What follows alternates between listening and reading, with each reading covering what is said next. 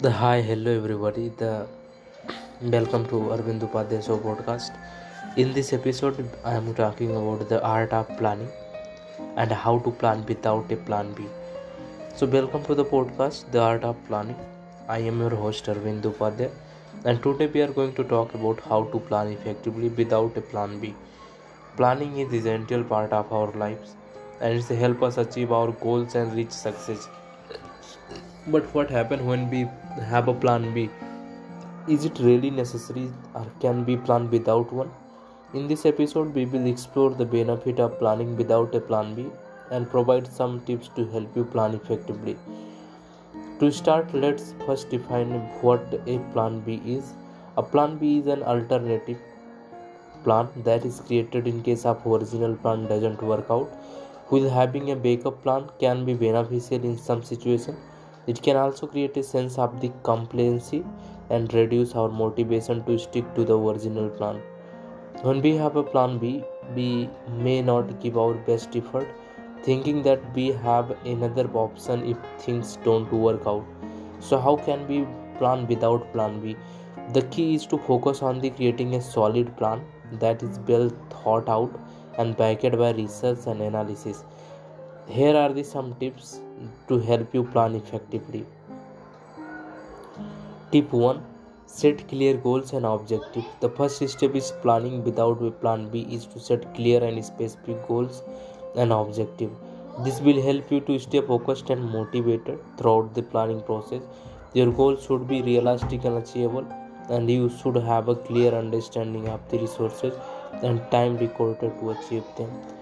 Tip 2 Conduct through the research and analysis before creating a plan. It's important to conduct through the research and analysis. This will help you to identify the challenges as well as opportunities and strengths. By gathering as much as information as possible, you may be able to create a more comprehensive and effective plan.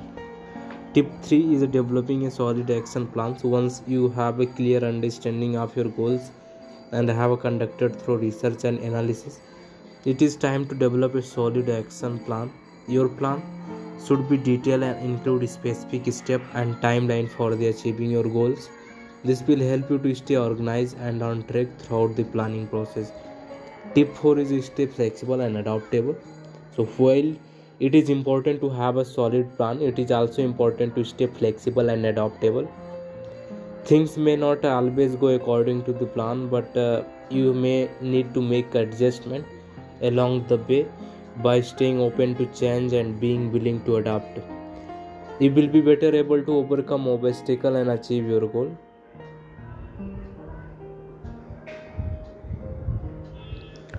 So why should you plan without a plan B? By focusing on creating a solid plan, you will be more motivated and committed to achieving your goals. Without to plan B, you will be forced to give your best effort and find creative solutions to overcome challenges. You will also be more likely to achieve your goals faster since you are not distracted by the thought of your backup plan.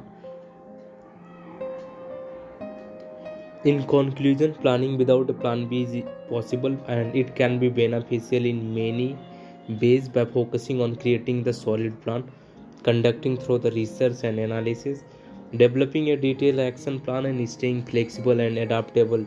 Then you have you will be better equipped to achieve your goals and reach your success. Thanks for listening to the art of planning. I hope you found this episode helpful. If you have any question and comment feel free to reach out us on our website or social media. Don't forget to subscribe to our podcast for more tips and insight on the planning and achieving goals until next time, keep planning and keep striving for